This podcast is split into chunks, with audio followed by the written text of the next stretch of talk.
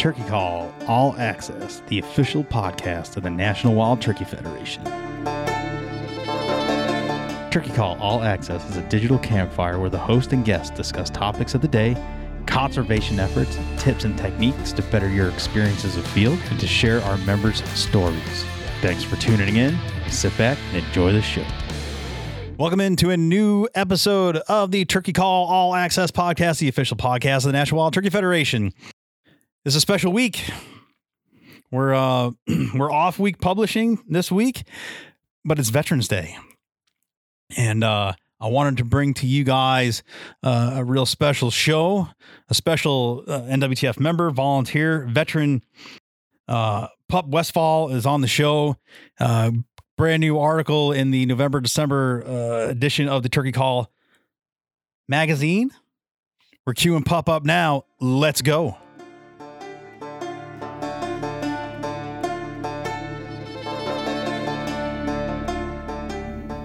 So, when it came to the article, Pup, did uh, did you decide to write that on your own? Did you feel moved, or how did how did the whole article come about? That's in the the current issue of Turkey Call. So, the the article, what what inspired me is, is the struggle that uh, a lot of vets have, um, and and the biggest thing is is we're often afraid to admit what we've been through, what we're going through, and what the future holds. Um, and I've been a big proponent of uh, therapy, counseling, um, going and seeing a doc, uh, even medications at times. You know, I've been a big proponent of it. But I think one of the biggest things that we can do is is learn from uh, one of our our own, right?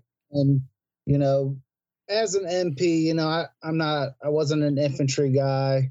Um, and oftentimes, uh, you know, individuals like myself, we, we don't look at ourselves maybe as, I don't want to say glamorous like the infantry, right? But everybody looks at the infantry as, you know, they're the ones that go out there and do the ground pounding and all that other stuff. Mm. When in reality, it takes the whole service to do it. It doesn't matter if you're if you're a cook, the only way I'm going to eat is if you provide me that meal. If you're a mechanic, the only way I can roll in my Humvee is by you fixing it if, if something goes wrong with it. So, how do we do that as veterans um, after the fact, right? And how do we bring up topics like PTSD, um, anxiety, depression. Well, we can do it in groups, you know, of friends and talk talk amongst ourselves. But another way is by putting it out there, whether it be um, social media, which is YouTube, your Facebook, stuff like that. Well, you know, and, and you can read in the article, and, and we'll probably discuss it here. But uh, you know, what helped me was turkey hunting. So I wanted to share that with everybody. I, I felt it was very important, not only just for veterans, but everybody out there um, to know what they can do to help assist, you know, a veteran or anybody that's, you know, in need. You don't have to, of course, have PTSD and all these other things, but I, I hope to uh, share my message so other people can see um, how much one one simple act can change somebody's life. And and essentially that's what turkey hunting did for me. Was that something you found on your own or like what how did how did turkey hunting like most people don't equate or even like come to that that realization right? You you have to be introduced you have to be brought to that most of the time. So you know how was that how did those those dots get connected for you as far as turkey hunting? So i I, I my family we weren't hunters, we weren't farmers, anything like that. I grew up in a a subdivision that was out uh, in the countryside, and you know I'd see deer and stuff like that, but it never interested me. You know, I, I actually one time I do remember we were walking to the woods, and all of a sudden we hear this, "Hey, hey!"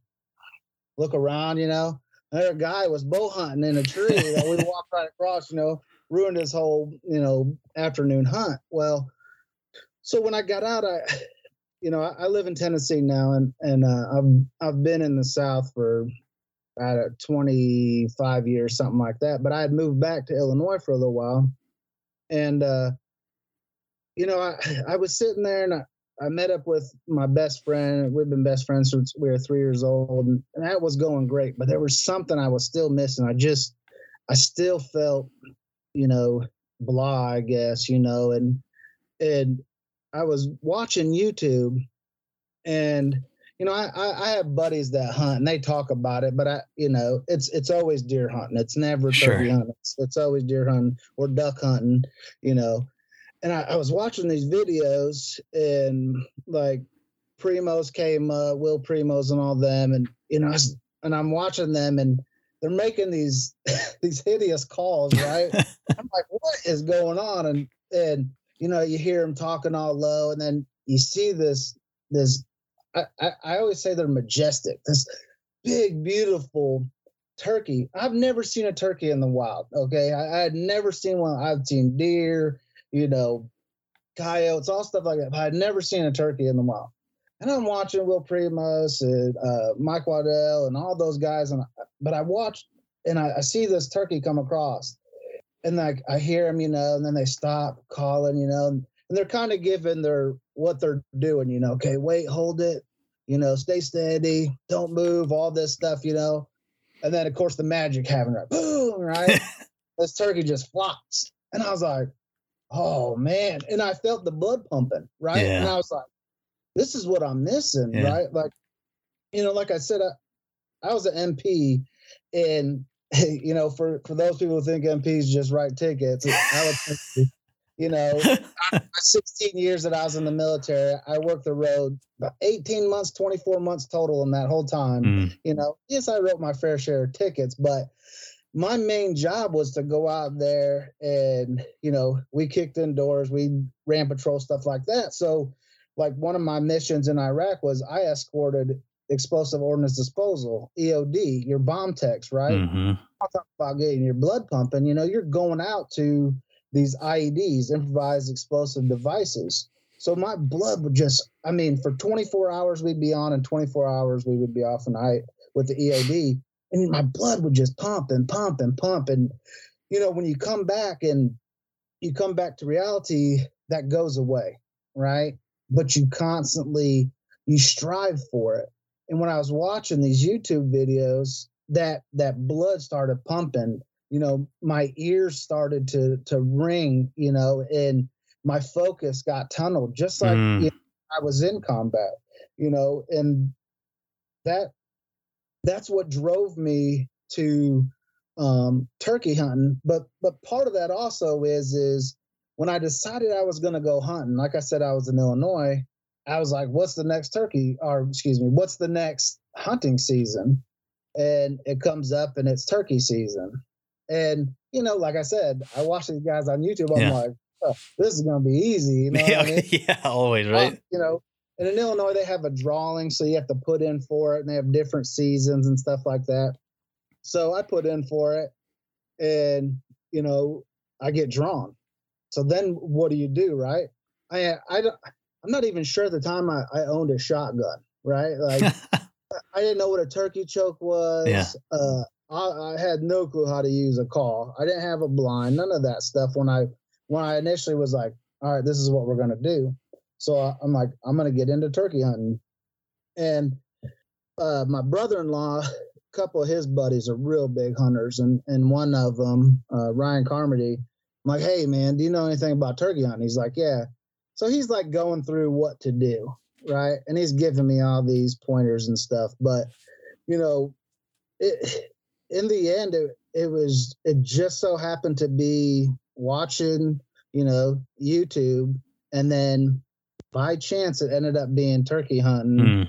Know, season coming up, and that's what started me on, on this whole journey. It's pretty awesome how the universe comes together like that, you know. Yeah. And then you you you find that that commonality and then it, you know hindsight's always 2020 and you can sit back and be like yeah that that that led to this and this all makes perfect sense um man when i when i reached out to you i, I got a, a, a preview of the article uh before it before it come out and, and i told you when we were talking before about coming on the podcast like it I got I had tears in my eyes, man. Uh, you know, two two two parts in that article as people will read and find out. And you know, your service and the struggles after uh, touched a chord with me.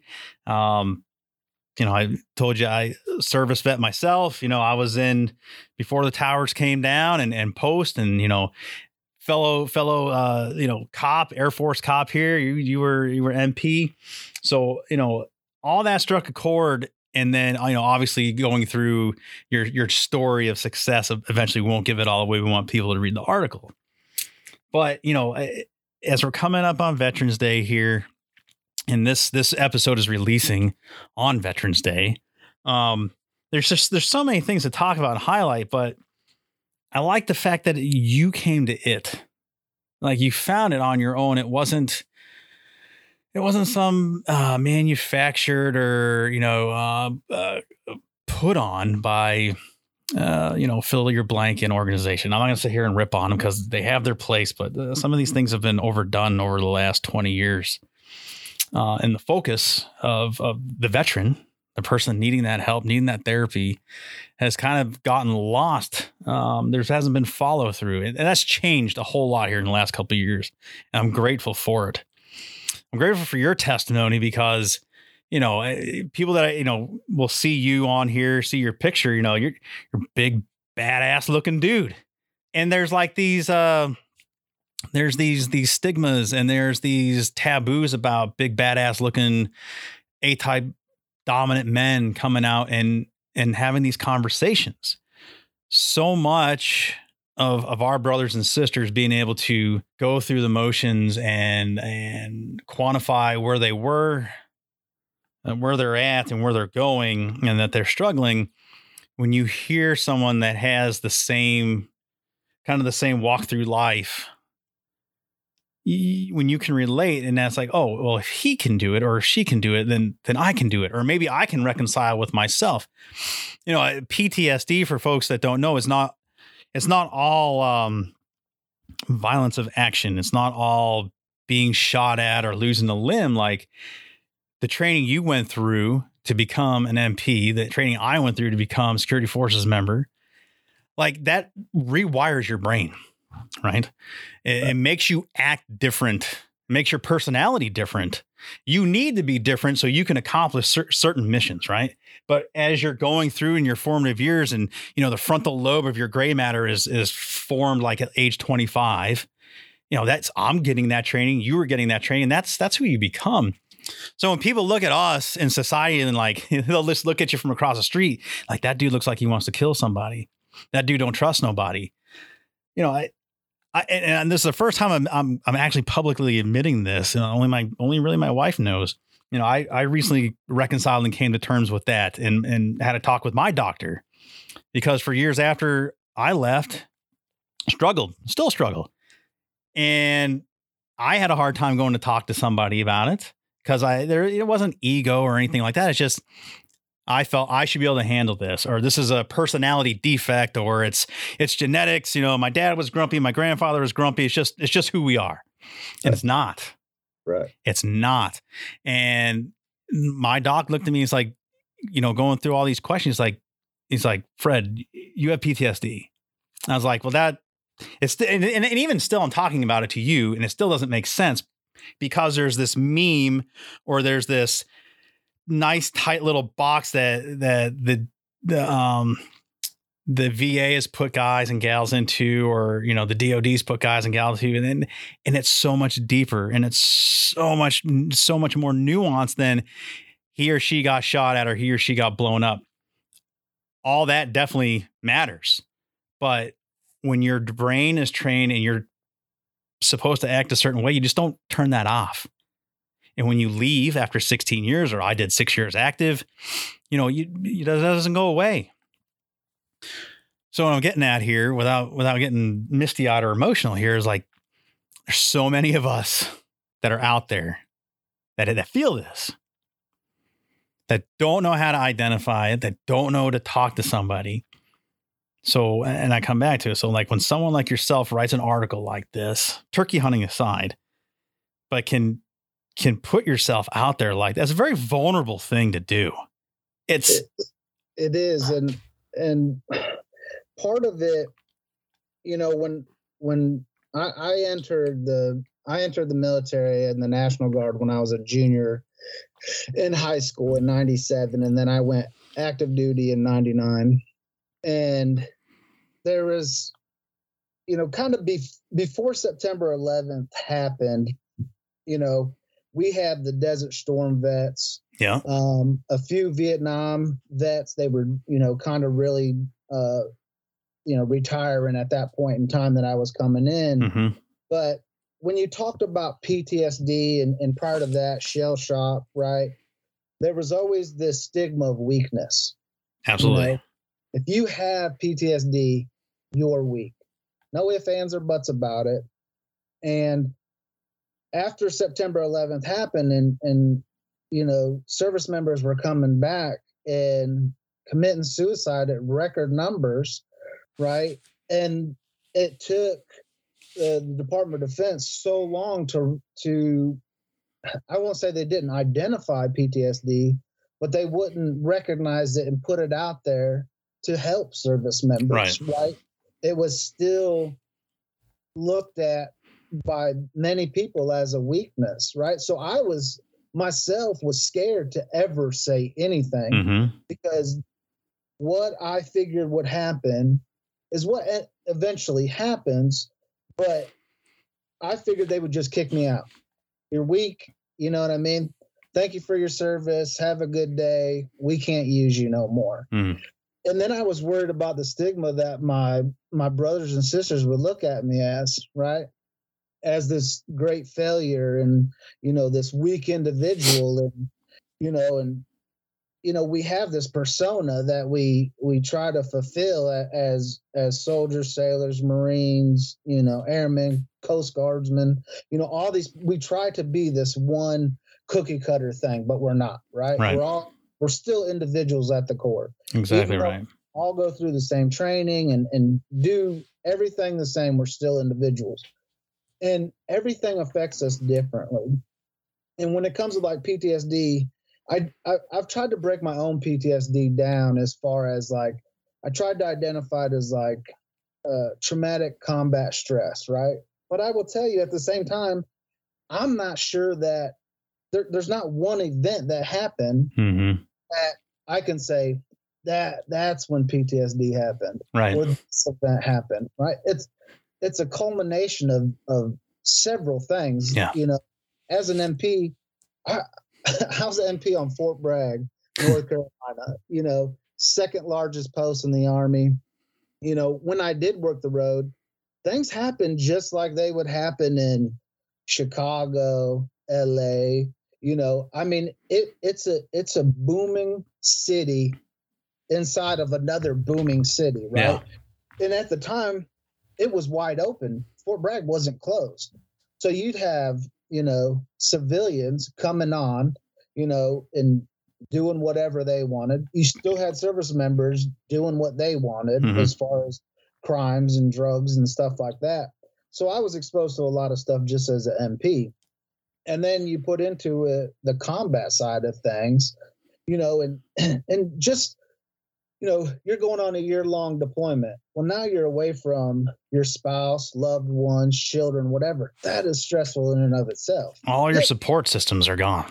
Yeah, you haven't even you haven't even gotten on an airplane to go anywhere yet, and you have to deal with all that stuff. Mm-hmm. You know, and like my first tour to Afghanistan, like I was in Kosovo when September 11th happened. I was at Batina MP station, and I remember the first phone call when they said a plane had hit the uh, the World Trade Center, and we joked, right? We're like, how can somebody hit, you know, one of the tallest buildings, yeah. you know, especially in New York? I'm like, they don't they don't realize what's going, you know, how did they do that? 15 minutes later, we get another phone call. Hey, a second one hit the World Trade Center, full battle rattle, get back to base. my wor- my world changed. right? Totally. And it it was like chaos. And we got back from uh Kosovo in November and from the time we landed, my platoon almost immediately, I think we had three, two or three weeks where we had like off time. And after that, my platoon trained up to go into Afghanistan. And I was back in Afghanistan in April of 2002. And I had just returned in November 2001. Mm. And we would do training from, you know, six in the morning to seven at night and just repeat. And this, and when my platoon was doing it, that included Saturdays, Sundays. It, it didn't matter, right? I think I want to say up to the train up, I, I want to say we probably had three, four days off on a Sunday that whole time. You know, so I just came back from a year deployment. Now I'm getting ready to go back on a deployment. Mm. Oh, and when I was there, the first time I did protective service detail for General McNeill, who at the time was the 18th Airborne Corps commander. And like I went into Kabul, into Kabul, I went to the palace, you know, and we didn't even go in full battle rattle. I went in a, a soft cap, Yeah. second chance vest, you know, law enforcement second Yeah, chance yeah. vest. And, you know, my M4 and a pistol on my side. And we, we drove, uh, um, unarmored, uh, like Toyota 4Runners and stuff. Right. So, so just, just like I remember driving out to Kabul the first time and sitting sideways in this seat. And I'm like, what am I going to do? You know, like I, I have, it's so much unknown, you know, and that stress and that anxiety. And, you know, then as time goes on, you kind of get used to things. But I mean, it's PTSD, like you said, it's, it's not one, one specific thing, you know, and each individual deals with it different. And also with the article is what I, what I hope to portray is, is like a lot of, a lot of people who get recognition are your special operations guys and god love them for it you know um but those are the ones that really get all this uh publicity notoriety whatever you know and they constantly talk about them and like i said you know god bless them i you know i love them just the same. But it's it's all those other people you know that kind of get put to the side.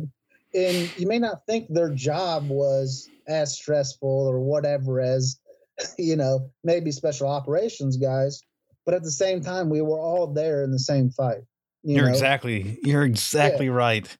it, it may be you know different missions i get it you know i've been i've been on missions with spec ops guys did i go and kick in doors with spec ops guys no but i was their sport i'm sitting Right. in a humvee waiting for them to bring out you know uh some guy you know in, in handcuffs or whatever zip ties you know or take them to their their destination all these other things so it's it everybody's job is important and everybody deals with it in their own way. And you know, like you said, you just talked to your doc. You know, that's probably like one percent of everybody out there that's dealing with it, right? With PTSD or just anxiety or just depression. You know, Yeah. you don't. You know, they put us, like you said, in this box of post-traumatic stress disorder. That, again, it's such a huge, huge thing that just saying, "Oh, yep, you got PTSD. Here's some medication. We'll see you for counseling once a month, and you know, whatever." You know, it's it. There's a whole lot more to it. You know, that first step is going and seeing a doctor. Because I will tell you, before you go see a doctor, you're not going to admit it. So Sure. it's not like, oh, you know, the first step is admittance. Out. Yeah. Because you're not going to admit it. You, you know, you said yourself, you're still trying to deal with it. Yep. you know i don't have ptsd that can't happen. I, i'm not weak. You know what i mean? There's there's no way that i can have ptsd but in reality is is you know yes you you do have it. Okay now what do you do? What what do you do from here right? Do you sit and sulk about it do you go to the va on your appointments and you know just do as they tell you to do? Hmm. or search deep inside yourself and figure out what you need to do to one live with it and to get better you know? You're not going to cure ptsd you know? They have many treatments out there.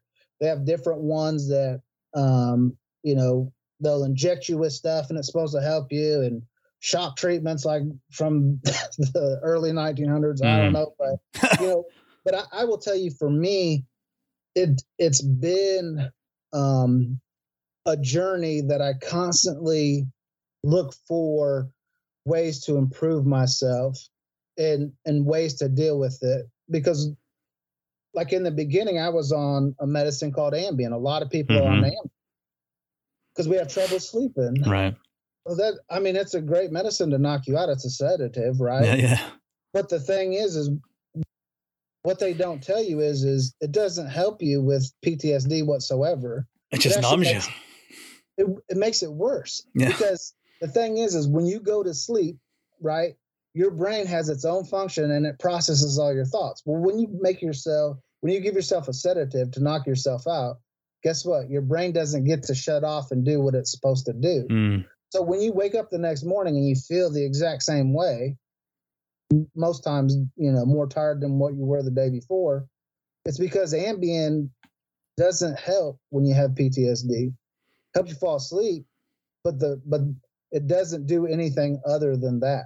And when I learned that, I went to a, my uh, psychologist and I said, "Hey, I got to come off Ambien," and she's like, "Okay, how much?" And I and I'm saying, like, I was on a 30 day supply constantly, and she was like, "How much do you think you can go down?" I was like, "Oh, I don't know," because now I'm now I'm stressed. Right? Sure. Now now I'm taking myself off medication that in my mind I need, so I'm stressed. And she goes, "We'll do 15 days."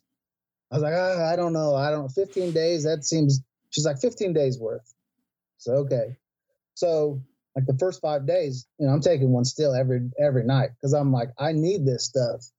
And then I said, I, you know, had a conversation with myself and I'm like, all right, let's try this one day without it.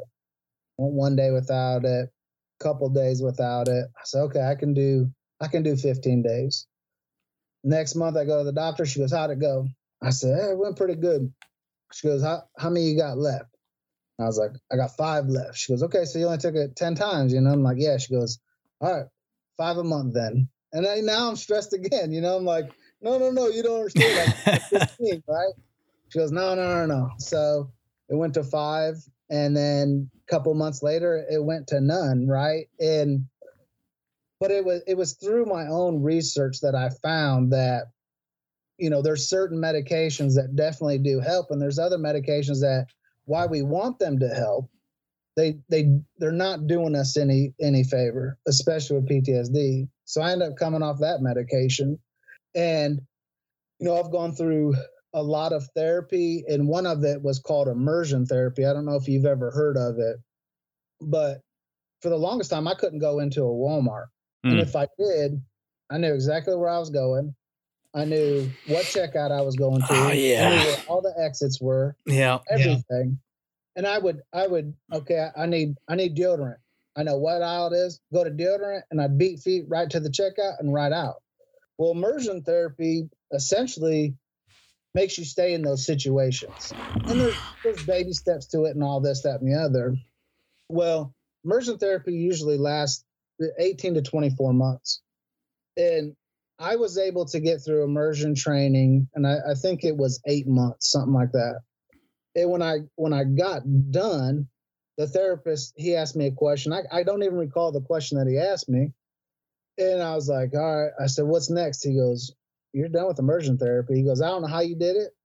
Uh, I don't understand it, but you've done everything that you're supposed to. And I was like, okay, well, what I would do is, you know, they would say, go into Walmart and sit there for 10 minutes, you know, and if you can't, walk out and then, you know, try again tomorrow. I took that to heart.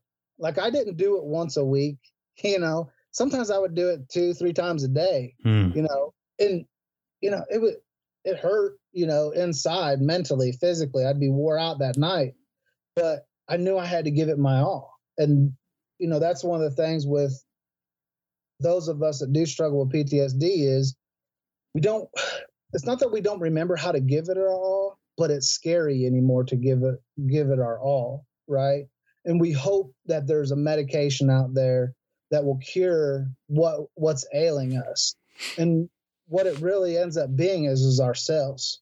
How can we help cure or assist ourselves live in today's society in today's world you know? And and you know for me you know everything then goes back to turkey hunting and hunting mm. and you know stuff like that and you know you had mentioned earlier about like uh businesses companies uh that really reached out to veterans and helped and and this one i want to mention wounded warrior project and I know it got a really bad uh, vibe there for a while with their past CEO.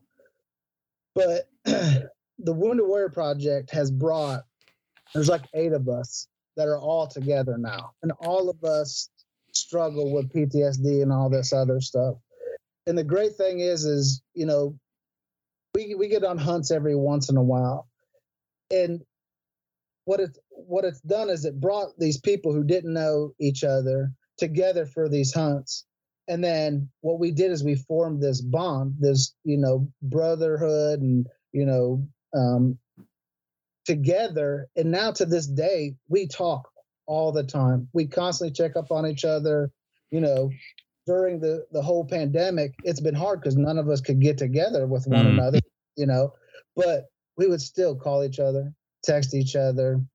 And and that was what was you know that's what's nice about some of these organizations or hunting in general you know because it is a small community in and of itself so if you think about the military military is a small percentage of individuals that have, have served right exactly right i mean not everybody serves and you know and I, I i even i have six sons and i tell them i serve so you don't have to mm.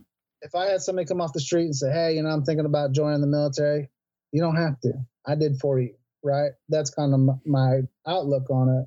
And with these guys, you know, when we come together, it's that same bond, you know, and we get to talk about things that, you know, maybe you don't want to tell your therapist, you know, or you just want to retell a story that you've gone through with people that have like minded attitudes and have probably been through a similar scenario that you have, you know.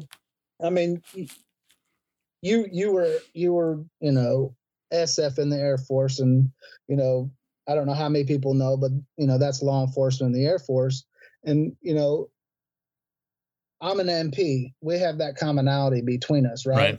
But if me and you were to sit down and have a drink or whatever, we'd razz each other about it, right? Of course.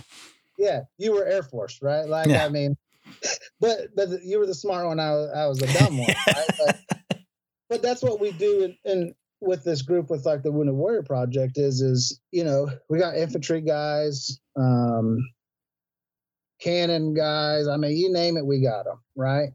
In in hunting, it's the same thing. You got you got individuals that like myself that love turkey hunting. If if there was a pro turkey hunting circuit and it was nine months long, it answered my prayers. You know, I, I love turkey hunting that much. I right? hear you.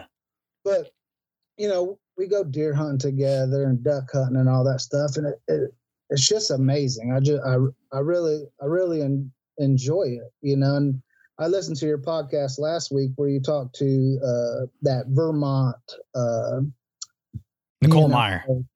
What's that? Nicole Meyer.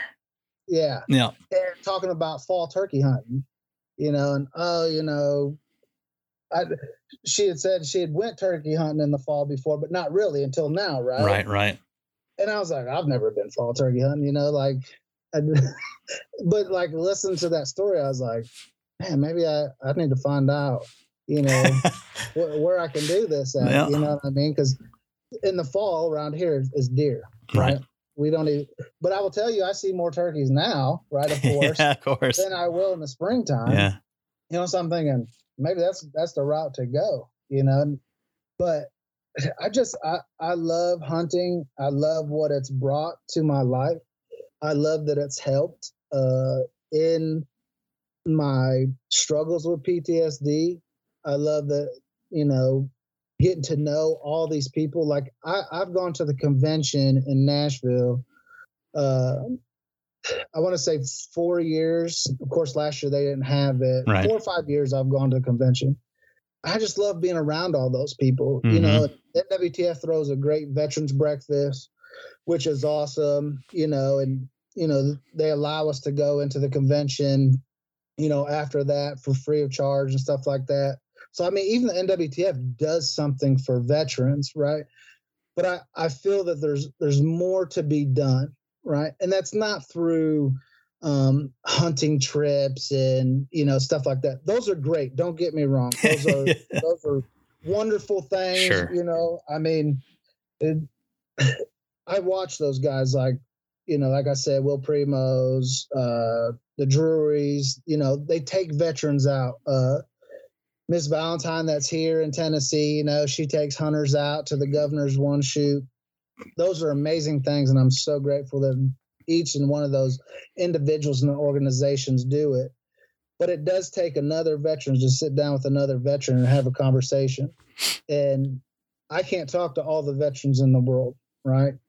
I, I'll reach a few, hopefully through your podcast. Mhm. Hopefully, I'll reach a few more through the magazine. Like I said, I've been putting out the digital one already. You know, you know, showing my friends and family and stuff like that. But I just hope somebody sits down and, and able to read it and go, "Yep, I can do this," or you know, like you know, I struggle. I need to go get help, you know, and they take that step to go get some type of assistance. And and again, don't look at it as as a weakness cuz it's not, you know. I think it's weaker when we don't say that we have a problem, you know. It it, it takes a, a a very strong individual to admit that they have a problem, and especially a problem like PTSD, you know. It, I mean, it like I, I don't know if it was in the article, um, but you know, when I was diagnosed with PTSD, I looked at it as a death sentence. Yeah. You know, I thought everywhere I went there was this neon flashing sign above Right. my head that said PTSD. I thought everybody could recognize that I had PTSD. Funny thing was, is nobody looked at me any different than they did the day before. Yeah. It was my own thoughts and my Right. own feelings, you know, and you know, like you said, you know, your grandpa was was a, a grumpy guy, your dad was a grumpy guy, you know. I mean, I thought the same thing when, you know, at the time when my wife was like, Hey, you've changed. And I'm like, No, no, I haven't. Yeah. You know. But looking back, Monday night quarterbacking it, I'm like, oh my gosh, I wouldn't have wanted to live with me at that point in time, you know? And it took a very traumatic event to to even get me help. Yeah. Right. And and it, as sad as that event may be to people, that event, you know, actually saved my life. Right. Although, you know, and you'll read in the article, you know, I ended up trying to take my own life, Yeah. you know, but it, it actually ended up saving my life. I, I was one of the fortunate ones that, you know, the the attempt didn't, you know, didn't come true or to, you know, fruition. And Yeah. I and I'm so happy and glad that it didn't. Yeah, well, certainly believe if you're a believer or not. Uh, for me, that's that's God telling you, I got bigger plans, way bigger plans for you, and uh, you're you're gonna stick around, um, and you're gonna come on a turkey podcast, and you're gonna tell your story, and we're gonna reach like ten people. No, I'm kidding. We do better than ten. I, I mean, 11's fine with me. I, Perfect. I, I have my own YouTube channel, you know. Perfect. like it, it's funny like you know the first time i think i reached like 50 viewers i was ecstatic you know what i mean and, and that probably took four weeks to get there you know Yeah. yeah Uh, you know, it's you- you alluded to it a little earlier in the conversation about uh, it's something you're used to, right? Like you don't recognize it, and that's how that's how, how I was, and I imagine so many other people are. Is that these things build up and they just they become a part of you, and you're just like, it's just me, it's just me. My wife was the same one. It's like, listen, I love you, and because I love you, you're different there's different stuff about you. You don't act like most people do in, in polite, normal society. And I was like, well, it's it's just me. I know I, I like the people I like, and the rest of the world I, I pretty much could care less about them, but want nothing to do with them, and definitely don't trust any of them.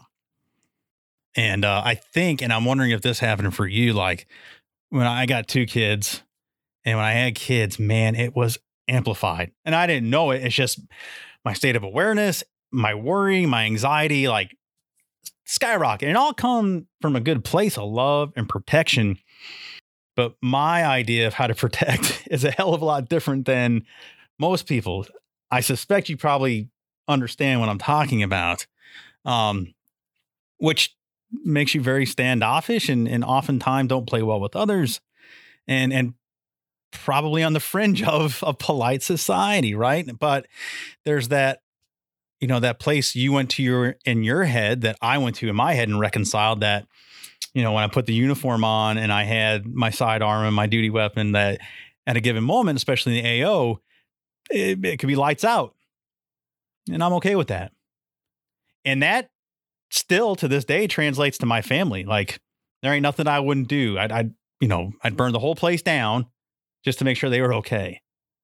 Right. And it, and it, not everyone can get there in their heads. Um, I was going somewhere with this thought, but I, I, wanted to say that you know the bigger overarching part of that is that you know it's it's an aggregation. It builds and it builds, and I suspect there's a lot of civilian cops, EMS, hell, after this last two years, some teachers. I mean, there's a lot of people walking around with these same things, and because of what you've said, you know, this isn't restricted to to airmen, soldiers, Marines, sailors at all uh, there's plenty of civilians walking around with these same same things. The other part to your article that, that struck a chord with me here and uh, was was the camaraderie factor. And I've said this since I've been part of the NWTF as a as a, as a member and as a staff member. And I you, you gotta you gotta live it to understand it. Like I could I used to tell people like I can talk to a complete stranger from New Hampshire out in Oregon, never having met them But the fact that they're NWTF members and they're they're active participants, I know I can count on them. And then that me and that person can have a conversation like we've known each other for years. Same thing with military. I I talked to you on the phone last week, and here we are. And if and if we were uh, together, you know, it would be probably even more intimate and more more brotherly, uh, because just these um these things about the, these intangibles, these things you've done, speak uh, an unspoken language to the other person, the receiver, and it's like, okay, I know that person, I know what they've been through, and and I can be down with them. And you talk about a small minority. I mean, one percent of the population serves in the military, right? I mean, an even smaller part uh, really squared away people turkey hunt. Right? Right. uh, that's what so, people don't know what they're missing. I, I which I'm glad. Don't go turkey hunting. Leave them for me. That's I, right. So, you know, it's that camaraderie. When we left, when you separated, when I separated, like I, I, you know, when I went in and I came out, I was like, just like we're doing now, like I would just bro hug you to death. And when I came home to my buddies and some of their friends, I would just immediately fall in with people because they were friends with my childhood friends. Well, it turned out they were complete scumbags, some of them. Um, and I get burnt. So some of my guard was let down, and that kind of led to more mistrust. And it's like, oh, these people don't operate the same. One isn't necessarily equaling the other. But uh, you know, all that that stuff aside, what, what I'm driving to is, you know, turkey hunting specifically specifically turkey hunting because it is a social event. Even though we're very quiet and stealthy in the woods, uh, everything before, during, and after, and then the lead up, lead up to spring, and you even mentioned fall. I mean, man, I can get down, and I quite prefer sometimes fall turkey hunting.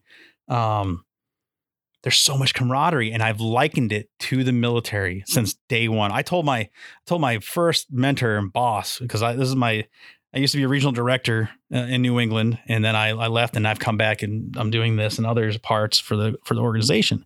But when I left, I didn't cry when I left the Air Force. I shed tears when I left the Turkey Federation first time. I said, I can't believe what I'm doing. I, I shouldn't be doing this. I know I'm not supposed to do this. And I told I told my boss at the time, Phil. I said, uh, I didn't I didn't shed tears when I left the military, and that was a brotherhood. I'm, I am now because this is family. This is the volunteers, the people, the quality of people that participate in what we do, that are part of our organization. They're cut above, and it, it, it's special. You're absolutely right. Like, you know, so like I, I was talking about the Wounded Warrior Project, like, you know, Tim, Tim, Leroy, Everett, Ben, Chad, Sean, like those guys, when we get together, it it's the camaraderie between us.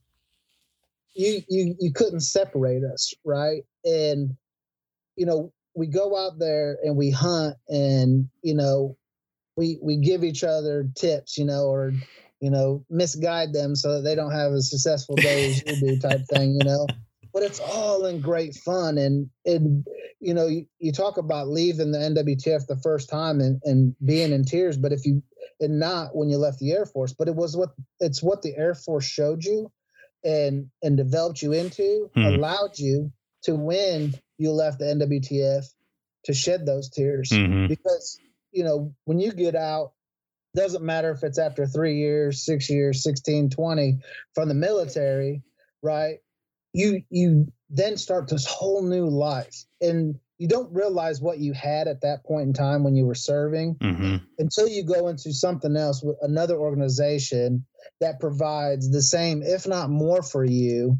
And then when you leave it, you're like, oh, what what did I just do? And you know, it's it's not it's not you know it's not tears of happiness that you left. You know what I mean? It was yeah know, probably the unknown and the people that you're you know you're going to miss, and you know, and you come back. You like I've met several people that um, work for the NWTF, and I there's not there's not a person I've met that I've disliked.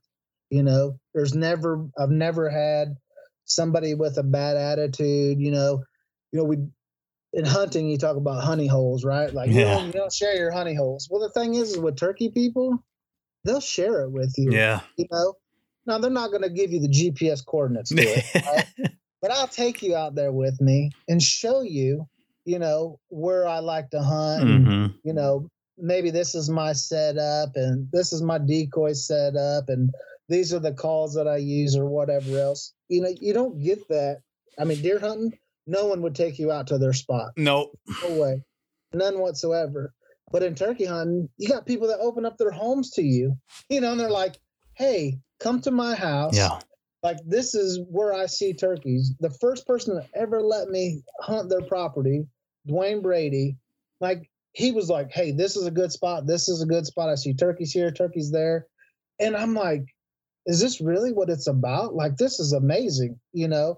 And I've only found that with with you know avid turkey hunters. You know, like I said, I, and I don't blame deer hunters and you know duck hunters and stuff like that for not giving up their spots. You know, I mean, but you know, with turkey hunting, it it's it's such a, a drive and such a um it's just a love for it, you know, and you know, it's the hardest thing to do if you ask me as a turkey hunt. How do you get some you, you're trying to reverse engineer what that that tom gobbler is used to. A hundred percent. he he calls they come. You know mm-hmm. what i mm-hmm. mean? But now you're calling for him to come. And you know to get him riled up enough to come to you you know or just get him to sound off and then be able to believe where he's going to go right i mean I, i've roosted birds and gone out there the next next morning thinking, oh, he's going to fly down. He's going to land in this field. I'll let him mingle for 15, 20 minutes, and then I'll call him right over here. And he flies down somewhere. I have no idea where he went. Him and his ladies went somewhere completely different, you know, and it, it, that's what's so much fun, you know. Yeah. Like deer hunting is all about just happen to be at a right location, a right time, you know. You can look at deer trails and go, okay, they definitely come through this area. So the chances of them coming through here in the next three days is very high. When you look at a turkey, you put a tracker on them, you never know where they went. You know, I mean, go where they want, when they want, you know, and and then you got to get them close at that. You know, a turkey you can't shoot it hundred yards. You know, two hundred yards. I, you can have all the TSS ammo you want. you know, I mean, you still got to get them close enough. Mhm. You know, and that that's difficult. You know, how many times have you set up, you know, a decoy set and you looked at it and you're like, oh, that right there is magical Yeah. to watch a, a Tom come in and go, "Hmm, I don't know who set this up, but I'm out of here, right? and he's gone. And you're like, man, I, I provided you three lovely ladies. All you got to do is come over here and say hello. And he's like, nope, not doing it, Mhm. you know? Because it's just like in the beginning, people are like, set up a Jake decoy in one hand, they'll come in all day long. Okay, that's what I do. Does that happen? They come in? No. And I'm like, what is going on? What am I doing wrong? You know, and and you know, I, I always go back to the YouTube videos and I watch them and you know, it's like they set up and they just they describe why they set up this way and here comes old Tom Gobbler. You know, the whole video is 15 minutes and you know, they've got their time and you know, but what we don't realize is that could have been days of work, right? And the biggest thing is is all it was was luck. Hmm. You know, but you have enough guys out there like the Primos guys.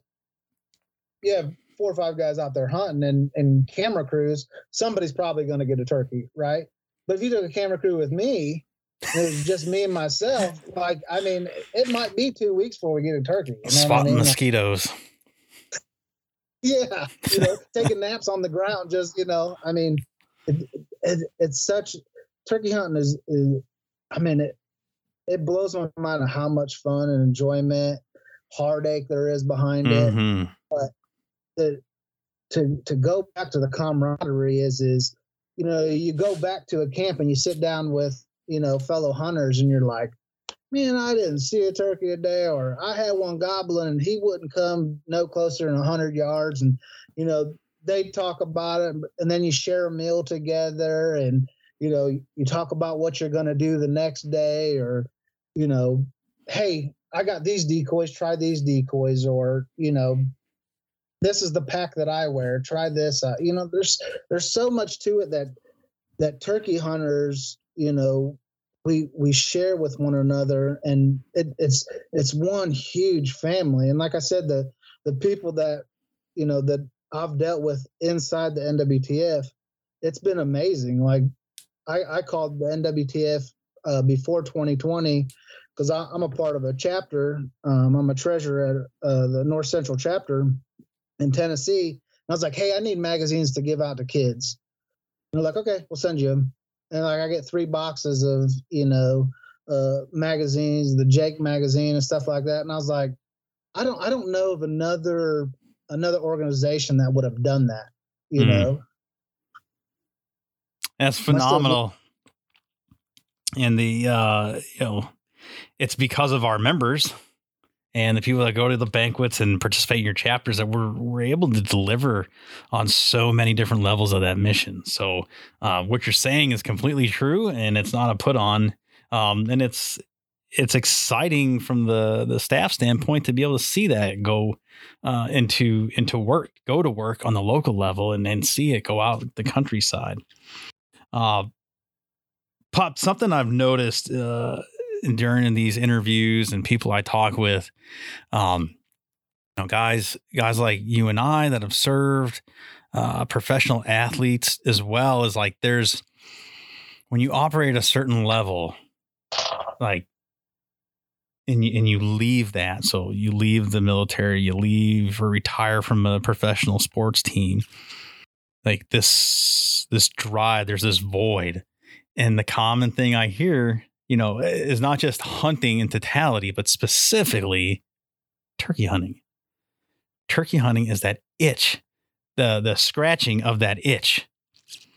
And I think that's great. And it's great testimony because like you said, the deer guys, and I love ripping on my deer guys. Um, because I'm a terrible deer hunter and I prefer, I prefer turkey hunting for a multitude of reasons other than just deer hunting is boring. But, but I was out there this morning watching turkeys. Could care less about whatever deer. So anyway, um, it's just it's so it's high ops tempo. You'll understand that. it is in your face is adrenaline like you said uh, initially you know blood boiling just watching watching youtube videos my blood was boiling in a good way reading your article that people will get to you know read that part of it um, when i hear people retell their stories when you retell your story when my eight year old talks about the birds he killed this spring and he i hear him telling someone else i relive that over and it's always the same excitement like doesn't go away. I've told stories about some of the deer on the behind me, and it's a nice story. Nothing compared to what them damn birds do to me physically, meta, uh, all of it, mentally, yeah. physically. It's just I come unglued. I, I suspect you do as well. Yeah, and you know, you bring up your eight-year-old, and part of one of the things with the NWTF is we try to introduce new people to hunting, right? And like I said, I have six sons. And I, out of the six, four I've introduced into hunting, right? Uh, um, the other two, I don't know if they just don't have interest to it or whatever, and that's fine. But uh, you know, my youngest, they're twin boys, and there's nothing like taking them out and putting them in a blind to turkey hunt. And whether we see a turkey or not, you know, but calling, and then if they hear something, they go, "Oh, what was that? What was that?" You know. And we've had hens walk in. So far, we haven't gotten a, a tom for them, but like just even having a hen walk in, and they're just so excited, and you know, you hear their breathing change, right? And they're just yes. so super excited. You're like, hold on, we got to identify it. You know what I mean? And it's a tom, it's a tom. Oh, it's a hen. I was like, watch her, you know, and they do, and they get so excited. And you know, with turkey hunting, most time, you know, you don't sit in a blind. You know, you're out there chasing them. Mm-hmm. You know, trying to make a move on them, and it and that goes back to to my combat time. You know what I mean? Like. yeah. We we didn't sit somewhere waiting for somebody to come down the road, right? We went out and and we searched for them, mm. you know, and and that's another thing to turkey hunting that I that kind of brings back my mm-hmm. my time in service you know is is i can correlate the two you know between each other you know shoot move communicate right? That's a big thing in the military. Same thing in turkey golly days you know? is that true man? That's brilliant. Yeah. I mean because I, I i've sat in a blind you know for a day or two and i'm like all right you know they're telling me this is where they're going to be or you know I, I've seen them on a trail cam here, and they never show, but I can hear them. Hmm. So what do you got to do? You got to move, you know, and then you got to set up, and you got to be stealthy. And I mean, there's so much to it that you know a lot of people don't understand. Especially, you know, deer hunting to me, it's also boring. You know, I, I like to deer hunt, um, and and honestly, I deer hunt for does. I don't look for big bucks. No, I'm you know? with you. I mean, they might be nice on a wall, but I, I mean, I have three bucks on my wall that I've picked up at, at thrift shops. You know what I mean? The, you know, it cost me 50 bucks a piece for each one, or I could have harvested a big buck and spent six, seven thousand dollars on one on my wall. Right. but, but you know, I, I deer hunt for the meat. Right. Yeah. And I turkey hunt for the meat, the sport, the camaraderie, all of that. Like there's to me, there's just so much more that you get out of turkey hunting. And and I'd like to also say, you know, we talked about local chapters. I wish more people would get involved in their local chapters, you know, because it's it's not just about that banquet that you go to. You know, it's great. Like the banquet we hold in Clarksville, Tennessee, it brings in tens of thousands of dollars. And we're so grateful and so thankful. But I would love to have more people involved in our local chapter so that we can do bigger projects you know go out there and you know find more land or uh, make more land available to hunters you know and and we do so many things you know we do a fishing rodeo. You know if if we had more people inside of our our local chapters that could volunteer to you know bring hunting to to our kids you know because as you know, you probably know that the the amount of turkey hunters or hunters and that we have has started to decline. Mm-hmm. You know, and the only way that we get more is by inviting others to enjoy in what we do. And if you have more people in local chapters to where you can hold events, then you can show these people, hey, you know, let's throw on a, a, a turkey shoot or let's let's do a, a juvenile deer hunt or, or whatever it is. You can introduce more people. And and the parents of those kids, they don't have to be hunters. Like if we had a juvenile deer hunt, if your parent doesn't hunt, that's fine. Let's introduce them as well. Mm-hmm. You know, let's introduce the whole family. Let's let's introduce everybody into what we do because, you know, I know the NWTF's done this big, um, what what would it be? Uh, kind of, you know, like the logo itself has changed, right? Mm-hmm. And you know, we we want to talk more about our conservation efforts than than just the hunting portion and I think a lot of people miss that too. You know, as a hunter, you know, I'm a I'm a conservationist first, right? Like I want the land to be way better than it was when I when I entered into it. I go into you know uh, a forest and you know if there's wrappers on the ground, I'll pick those wrappers up and put them in my pocket, mm-hmm. right? And and it's it's because I want what we have to be beautiful and sustaining and to always be there, right? The turkey hunting portion of it is very very important, but if it takes me a millisecond to pick up a couple wrappers, you know, better than you found it. Yeah, you know, and and you know, if, if we can open up more land to individuals just to walk in them, you know, you don't have to hunt in them. You want to walk in them you know, you want a boat, you know, in a lake or whatever else. You know, the NWTF helps provide those things, and a lot of people don't know that. It's true. Uh, I want to go back to what you said about getting involved with your local chapter, the banquets and all that, but specifically the chapter itself. And I had a thought that rang when you were talking about that, and I wanted to come back to it was that, you know, my wife, again, in in in my um my journey for you know. Uh, self identification and understanding what's going on and stuff we've been talking about as far as PTSD goes, she would say, before we understood what was at hand, she'd say, you know, it's, it's strange to me that you can go and MC an event as a regional director and be in front of hundreds of people in a room and and work that room and uh, you know just have all these relationships but then we can go into a, a store with 50 people in it and you're all recoiled and, and just ready to, to run and you know what's what's funny about that is if you took those same 300 people and changed the setting, I'd probably be all recoiled. And but it's the fact that I know those, I know why those people are there for the most part, and I understand the quality of the individuals that are in that room and what their motivations are. So for me, I'm put at ease. So the overarching point here is, you know, the stuff Pup and I have been talking about. If if if you know the hunting the hunting thing is a great conduit to get you into these communities, but you know, here's a great way to to find community. And we always talk about in, in, in, this big giant world we live in that's made infinitely smaller by you know the tele the the cell phones and social media and all this garbage, um, which has its place, right? Uh, but we don't know our own neighbors next door. I'm looking out the window. I barely know my my neighbor, but the beautiful thing about these these banquets and these chapters is that you do you do get to know your neighbors. They may not be directly next door, but they're in your community. They're within probably 20 miles or less of you. What a fantastic way to to create community, to have this sense of neighborliness and, and kind of going back in time. And and like you said, they they, pro- they provide that. Right. And that's community. That's huge to me.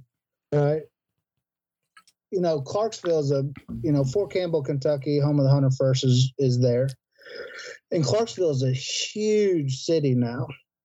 And even though I no longer reside in that community, I still I still stay with that chapter. That chapter is an hour and forty five minutes from my house. I got one 15 minutes from me right now here in Camden, Tennessee. But I've chosen to stay with the one in Clarksville because I want to to grow our community and we've done it at, at our local level you know we we try to get together with local leaders um, prominent individuals you know to to provide more for our communities, but we want every individual to be a part of it, right? We don't want to segregate one person from another. We want to shake hands and and invite everybody to our our banquet, our meetings, and show them what we're doing so that they can step up and assist in the community. There's nothing like putting a new park into a community, especially a bustling community where you know they're building you know tall buildings quicker than they're building anything else, right? Mm. What happens if we paused them building these tall buildings and put a, a, a park in a neighborhood to now the kids in the community go to that park and they play and they socialize versus now, you know, like you said, social media is everything. I mean, my kids even say, "Oh, I'm talking to my friend." You know, they're on their gaming system. Right. Well, where's your friend at?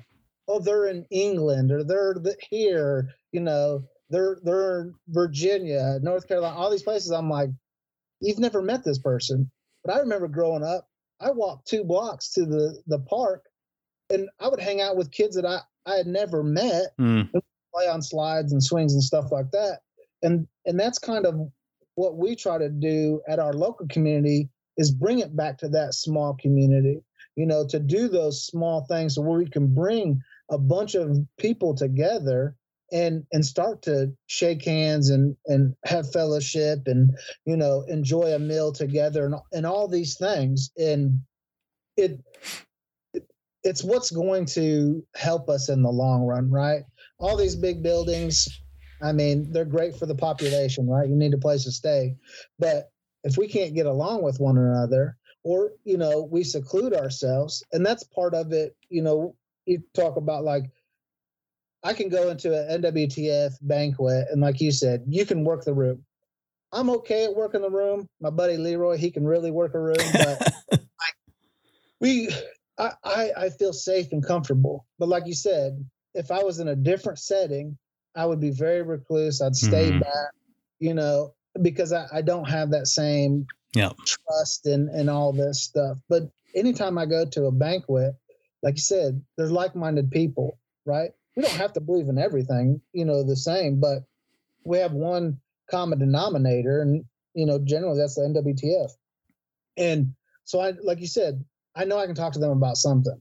If nothing else, I can talk to them about turkey hunting. Yeah. You know, then if you got a guy or gal that's in the military or had served in the military, now you got turkey hunting and veterans, you know, service.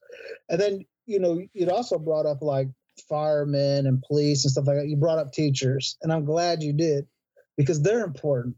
I, I think anybody of service, your your waitress, your waiter, your cook, all those people are so vital to what we do each and every day. You know, and they need to be recognized along with everybody else. You know, like we separate ourselves, you know, all the time. Doesn't matter what you separate yourself. I'm a turkey hunter. I'm sure. not a hunter. You know what I mean? But, but like all those individuals make up a community. And the only way that we can have that community is by bringing one another together. You know, there's no more sidewalks. There's no more porches, you know? So how do we do that? Well, you have to do it right now by holding events. And the NWTF is great at holding events. They're great at getting people together.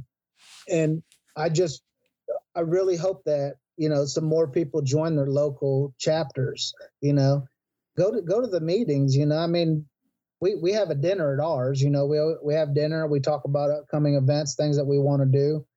But the thing is, is like we haven't been able to do all the things we'd like to and it's because we don't have enough you know chapter members. I mean you can go through our list and say oh all these people are part of that chapter. You know when you sell your um, all your tickets at the banquet everybody gets right. a membership. So you become a member and then you're associated with that chapter. But if you sat down and, and started you know participating in that chapter I mean, think about what we could do. Huge difference. Yeah, huge. Huge difference. difference. I mean, everywhere. It's because I I was at a banquet just the other day, and they were talking about how the NWTF is the only organization that's steadily grown as far as all other, I guess, wildlife organizations out there. And that's just a testament to what the NWTF does each and every day, you know. And you know, trying to bring people together. And, you know, I mean, have you been, have you've been to the convention in Nashville? Oh, yes. Yes, sir. Think about how big that is.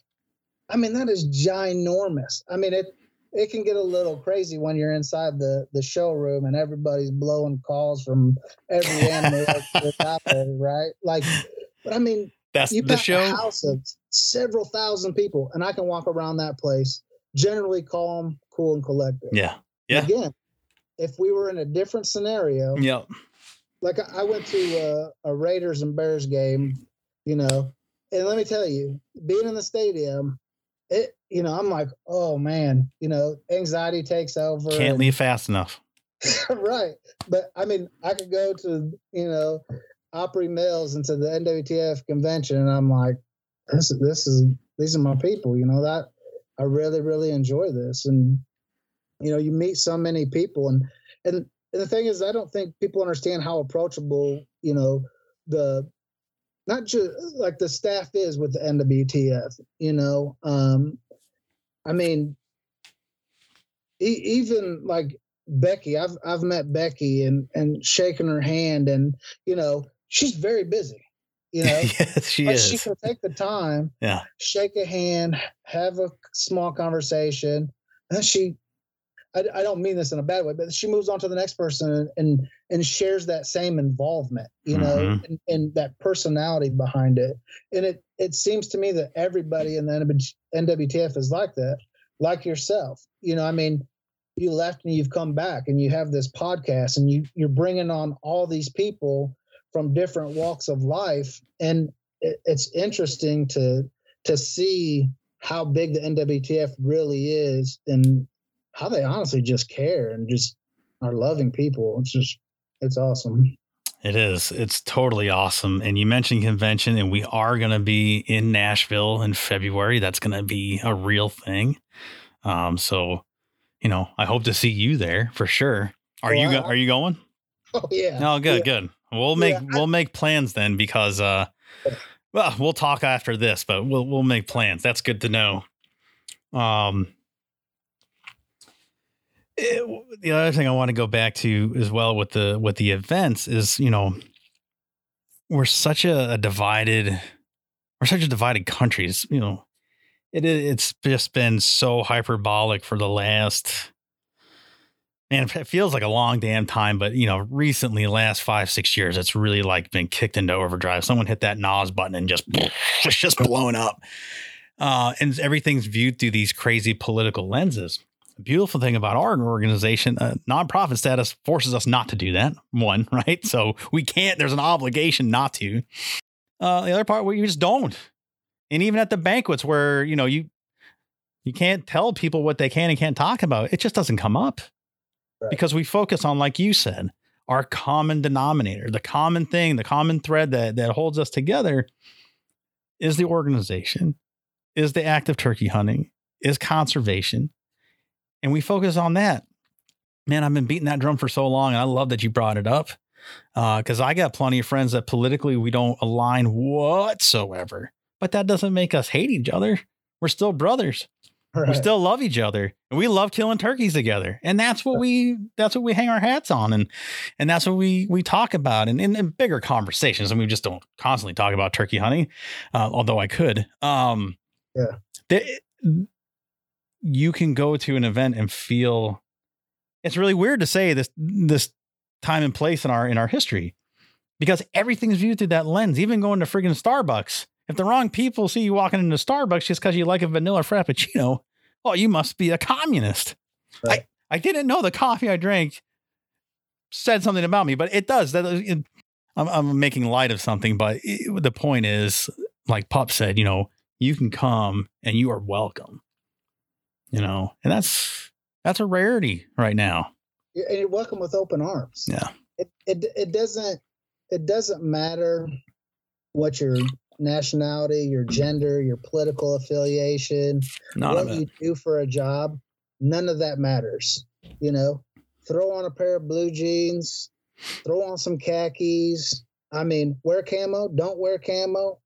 we don't care. You know, Yeah. I'm- we just, you know, we want to welcome everybody. We want everybody to we want to show everybody what our love is and why we have this love. And a lot of when people get involved with it, it it's hard not to, you know, share that love with somebody else and, you know, shake hands and, and hug. And and when you have that common denominator, like you said, I, it doesn't matter to me, you know, anything else, you know, again, like I, I don't care what your political belief is. It's it, you know, I want to know what what was the biggest spurs you've ever had on a turkey. You know, because you know, you know, all those things is what what interests me, and you know, and, and again, we can we can talk turkey hunting all day, you know, but it it generally leads into other conversations. How's your family? How's your wife? How's your kids?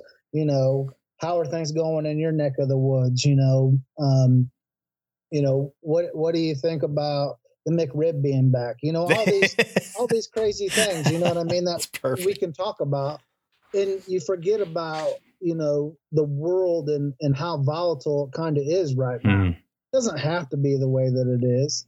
You You're know, exactly but, right.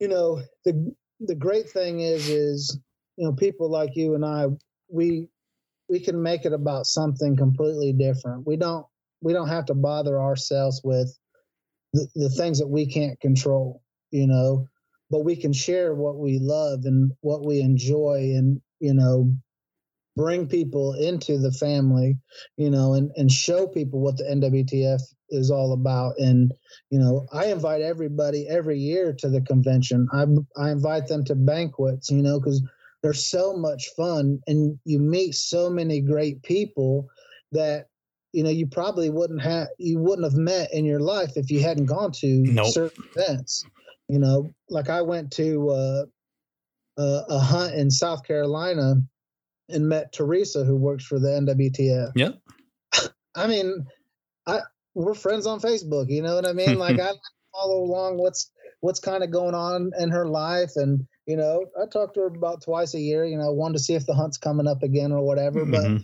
i just you know, she's an easy person to talk to, you know, and that's what I've found with with everybody in the NWTF is and we don't have our own uh, agenda behind what we're doing, right? It's always it's always for the greater good of the organization, right? It's never about me.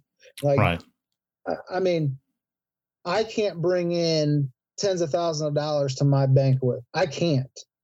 But if I bring all these people and invite them into our banquet, have them join our community, well, hopefully then we can bring in tens of thousands of dollars. If not, at least I get to share a meal with people and explain to them why I'm so passionate about the NWTF. Like when I learned about the NWTF, I, I think I became a member like three months after discovering turkey hunting, right? And I was like, oh, how do I join an organization? You know, this NWTF. And I was like, what's NWTF? You know? And then I, I joined online or whatever. And then I see there's a local chapter when I moved back to Tennessee. And I'm like, you know, I get a hold of the guy, Jeremy Odom, who's the president. I'm like, hey, how do I, can I come to your meeting? Yeah, come to the meeting. You know, when they first see me, like you said, you know, tattooed, bearded, you know, big guy. And he'll even tell you, he was like, oh no, who is this guy, right? he had like a a view of me, mm-hmm. but then like once he saw how passionate I was about, you know, the NWTF and what we were trying to do.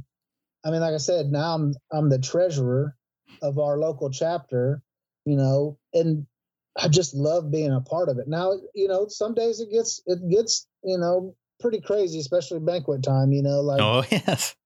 At like 24 hours of you know, prep for the banquet, you know, the day of, not to mention the three months prior to that, yeah. you know, like that, that's stressful. But, you know, when, when the, the, la- the last, you know, live auction thing is done and you clear everybody out, you're like, oh. we did and it. then you just enjoy everything. You're like, that was so wonderful, mm-hmm. you know, and now hopefully that money that we raise can go to, to something else. And all the projects the NWTF does, and people don't even realize how many like millions of dollars NWTF has spent on locations trying to bring back habitat, not just habitat for turkeys, habitat for every wild creature out there. You know, again, places where people can walk, talk. You know, I mean, you look at New York City and and you know uh, the the park is like if you take an aerial view and then you see this giant park. Mm-hmm. Think about that, and that's really what the NWTF is trying to do is put these giant, you know, facilities open up to the public everywhere. Mm. You know, so everybody can enjoy the beauty of the outdoors. You know, conservation is huge, huge with the NWTF, and like I, with the rebranding type deal stuff, you know. the converse, the conservation has been the biggest part to me. You know, um, logos and all that, that that's fine and dandy, but I think when you when you get down to it, and you know, conservation, I believe being the number one thing we're trying to do. I'm I don't know of another organization that's doing it. You know, I really don't. And you know, and it, but it takes a community to do it. Yeah it all goes back to that community. It, and it, and you just said it. You know it. It takes everybody. It's not about the individual, and that is that's the military, man. So like, there's right. You're you get it. I get it. It's not the individual. It doesn't matter. You know what's on your shoulder, what's on your sleeve. It's it's it is this greater good in the most uh, purest sense and everybody being a good teammate and picking each other up the article uh, is entitled "Say How uh, Save the Habitat, Save the Hunt, Save My Life." Putt Westfall, I appreciate you coming on, brother. Um, I appreciate your testimony. I appreciate all you're doing for us locally, what you did in your service. Happy Veterans Day. Thank you. As well, make sure, folks, if if uh, you haven't gotten the the electronic version, get your hand on the current edition November December Turkey Call magazine. And uh, one more time, Putt Westfall, thanks so much for your time and, and coming on the show. I appreciate you, brother. Be well. I appreciate it. And uh, really appreciate you having me on here. And I can't wait to the convention where we can meet face to face. Hell yeah, you got it. We'll see you there. Sure. All right.